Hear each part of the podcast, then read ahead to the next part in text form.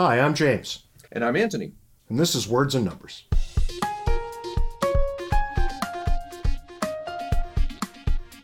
How you doing this week, Ant? I'm doing all right, James.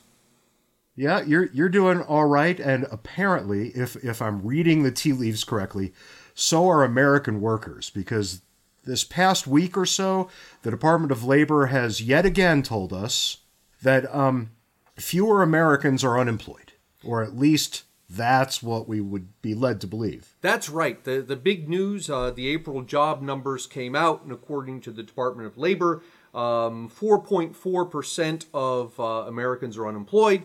Um, so this is this is of course good news. A 4.4 percent unemployment rate is is indicative of a relatively healthy economy.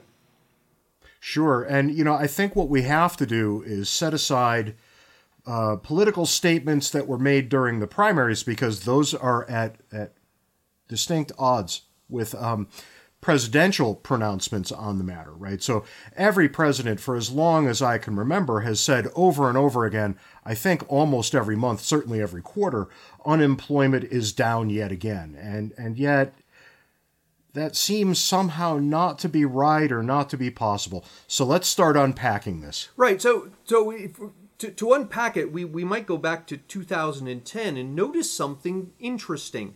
There was a, there was a period of time, maybe maybe six months, maybe nine months, in which we had the same kind of news we're hearing now: unemployment down, unemployment down. Every jobs report that came out said that unemployment w- was, was was improving, and and yet people went out, reporters went out and talked to to people in the street and said, "What do you think about the economy?" And consistently the guy in the street said, No, I don't think things are getting better. And so, for a long stretch of time, we had this contradiction of the jobs numbers saying things are getting better, and the man in the street saying that, no, I don't think things are getting better at all. And if you dig into that data, what you'll find are weird things like, for a stretch of time, unemployment drops, drops, drops. But if you look at the jobs numbers, the jobs numbers are holding steady or they're actually falling. That's inconsistent right? If unemployment yeah, is dropping, now, you should see jobs going up. Now, now, Ant, I'm no statistician. I, I will cheerfully stipulate to this, but even I know that that's impossible, right? The unemployment cannot go down simultaneous with jobs going down in uh, in a population that is remaining constant or growing. Right, and and so what happens here is it, it, the whole the answer hinges on the definition of unemployment. And this is where, where many people get it wrong when, when they think about unemployment. We imagine that, that Americans fall into one of two categories. You're either employed or you're unemployed, right? You have a job or you don't have a job. And, and in fact, there's a third category, and, and a lot of Americans fall into the third category. It's what economists call non employed. And a non employed person is a person who doesn't have a job but also is not actively looking for one. So you can imagine, you know, natural uh, people you put into that group, uh, the elderly who are retired, they don't have jobs, they're not looking for jobs. Full time students, they don't have jobs, they're not looking for jobs, right? But interestingly, another group that falls into this category are people who have been unemployed for so long, they've figured that it's just not worth looking anymore.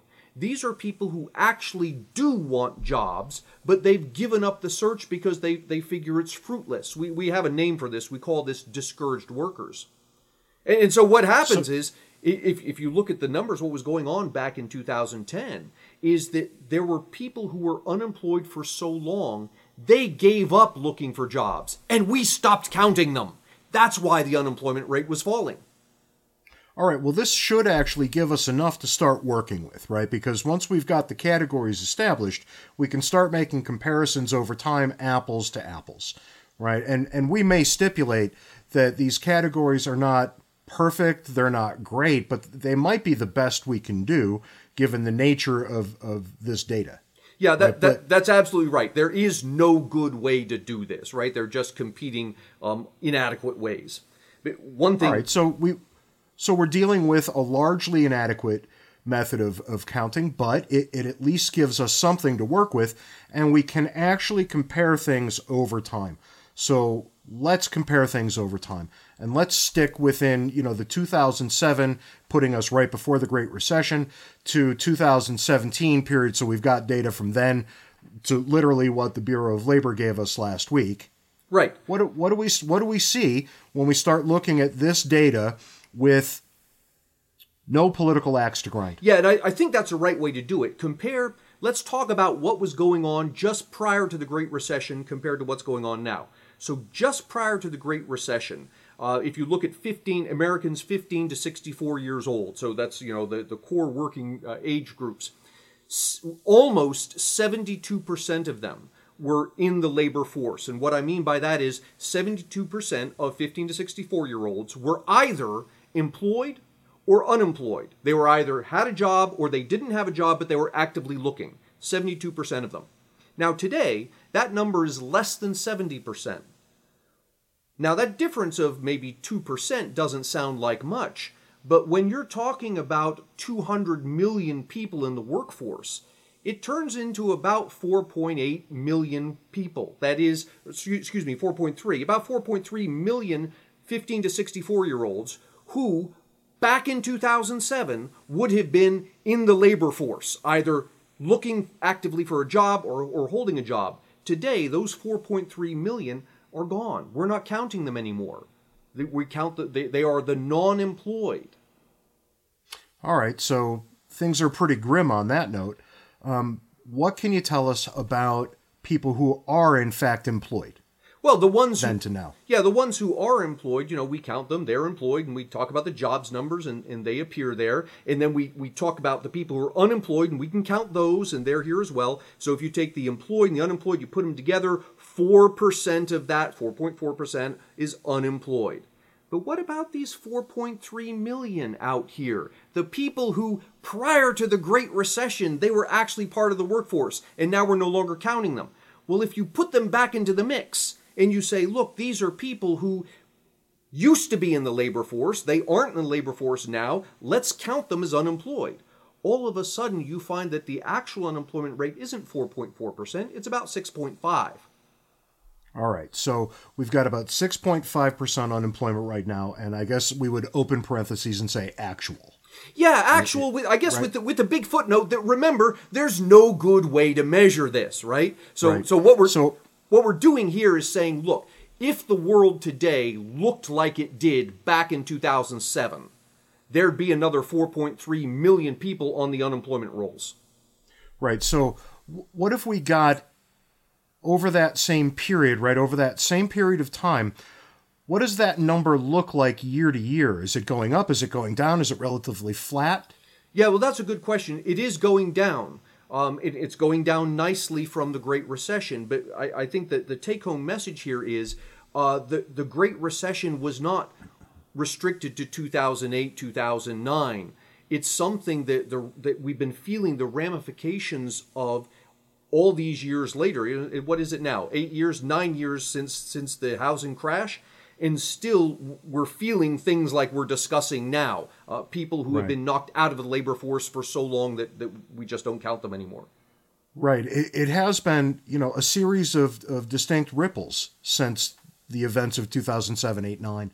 Um, that, that do still kind of pollute the waters when we think about all financial things and it, it's a little more pronounced even than we've let on, right? Because when you think about things like unemployment, the length of time that people remain unemployed has changed over these past 10, 11 years as well, and not for the better. Yeah, so going back to, you know, as far back as the data reliably goes, the, the 60s or so, what you find is the median unemployed person is unemployed for about seven weeks, right? So you take some people are unemployed, some of the unemployed are unemployed longer, some of the unemployed are unemployed uh, shorter, but the mid, the middle person, the guy in the middle, the median unemployed worker is unemployed for about seven weeks. That's prior to the Great Recession. Come the Great Recession, that number jumped to 22 weeks. The median unemployed person was unemployed for 22 weeks. Now that number has been falling but it has been falling slowly. We're now at about 10 weeks. So even today, nine years later, the median unemployed person has been unemployed for 10 weeks versus what would have been seven weeks prior to the Great Recession. Right, and this is where all those discouraged workers are found, right? The in the in the category discouraged worker. Yeah. This is literally where they all are. Yeah, and, and you, can start to see this if you look at it from, from the perspective of the discouraged worker. If you have been looking for work and getting rejection, rejection after rejection for 10 weeks or more in a row, at some point you say, Why am I beating my head against the wall here? I could at least be home, you know, watching TV or playing with the kids or cooking or whatever it is I, I do, rather than going out and being constantly rejected. And the minute you say that, you're now counted as the non employed. We don't count you anymore. Here's one less unemployed person. Well, you know what? It really should be an unemployed person. Right, because by any rational definition of the term, that's exactly what these people are. Exactly. So, in the grand scheme of things, really what we've got here is, as is almost always the case, a mixed bag with unemployment, right? Over time, yeah, things are getting somewhat better, but they're getting somewhat better very, very slowly. And as president after president has come along and claimed victory after victory here, well, that that's all more or less nonsense, right? This this is a long, drawn out process that is just going to run its course. Yeah, I, I think that that's absolutely right. Things are without question getting better, but we are not back yet to where we were prior to 2008. Right. So really what we've got now is the inexorable march back to where we were if we're lucky. Yeah, and so, you know, people are going to pin their hopes on this president or that president.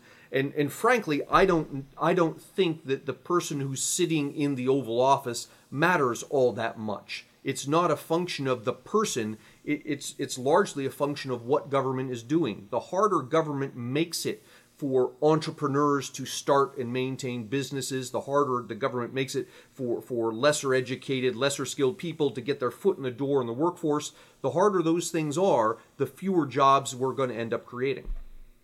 Right. Yeah, no, I think that's a really nice way to end this week. And really, what you're saying is what we often say, both here and in print. When things are going well, presidents tend to get too much of the credit. When things are going poorly, presidents tend to get too much of the blame. Right. All right, so that that's all we've got. Thanks for watching this episode of Words and Numbers. Be sure to come on back next week, usually Wednesdays, usually around about noon, when we'll be back with another topic uh, drawn from the headlines. If you like this episode, subscribe to the channel and check us out at fee.org and at fee online on social media. Till next weekend, take it easy. I'll see you later. See you next week, James.